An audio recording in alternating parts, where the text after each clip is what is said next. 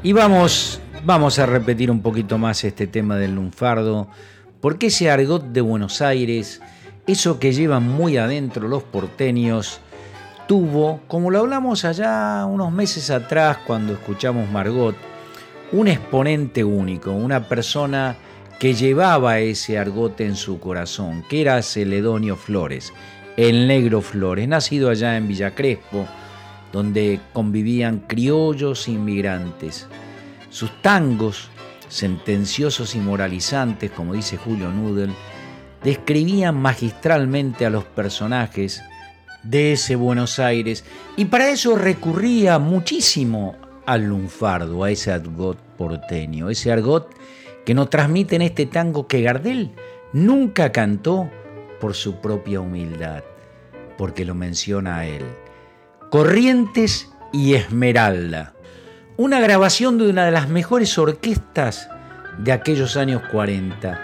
Astor Piazzolla y la voz de Francisco Fiorentino.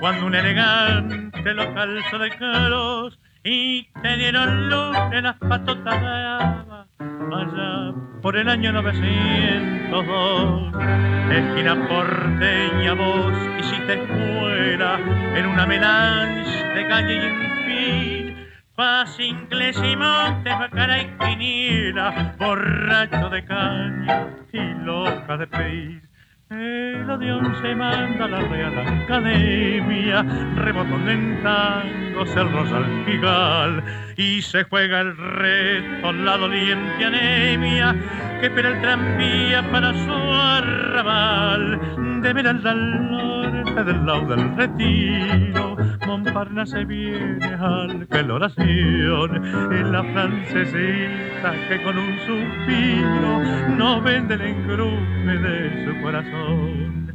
Siglos en poemas Carlos de la Púa y Pascual si fue tu amigo fiel. En tu esquina criolla cualquier cacatúa la pinta de Carlos Gardel.